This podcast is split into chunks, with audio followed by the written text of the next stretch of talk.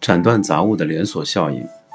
原本只有一个 iPhone 手机，换机之后变成两个，增加的东西不只只是手机本身，还有新的手机壳呀、保护贴呀、电源线、耳机防尘塞、手机吊坠等等，不知不觉增加了五六样东西。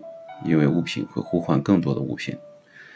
买了个人电脑之后，就要买电脑桌呀、USB 这个 U 盘啊。外接的硬碟啊、扫描仪啊，等等等等，顿时家里会积满各样相关的用品。反过来说，只要切断根源，就能一口气丢掉大量杂物。当我丢掉电视时，那些相关的电视的电器用品，比如说机顶盒呀、家庭影院、PS3、硬碟以及相关的电器的电线、变压器、延长线等等，这些全部处理掉了。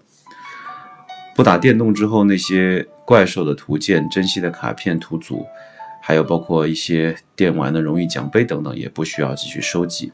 只要拿出勇气，杀掉那个大魔王，就能获得最大的回报。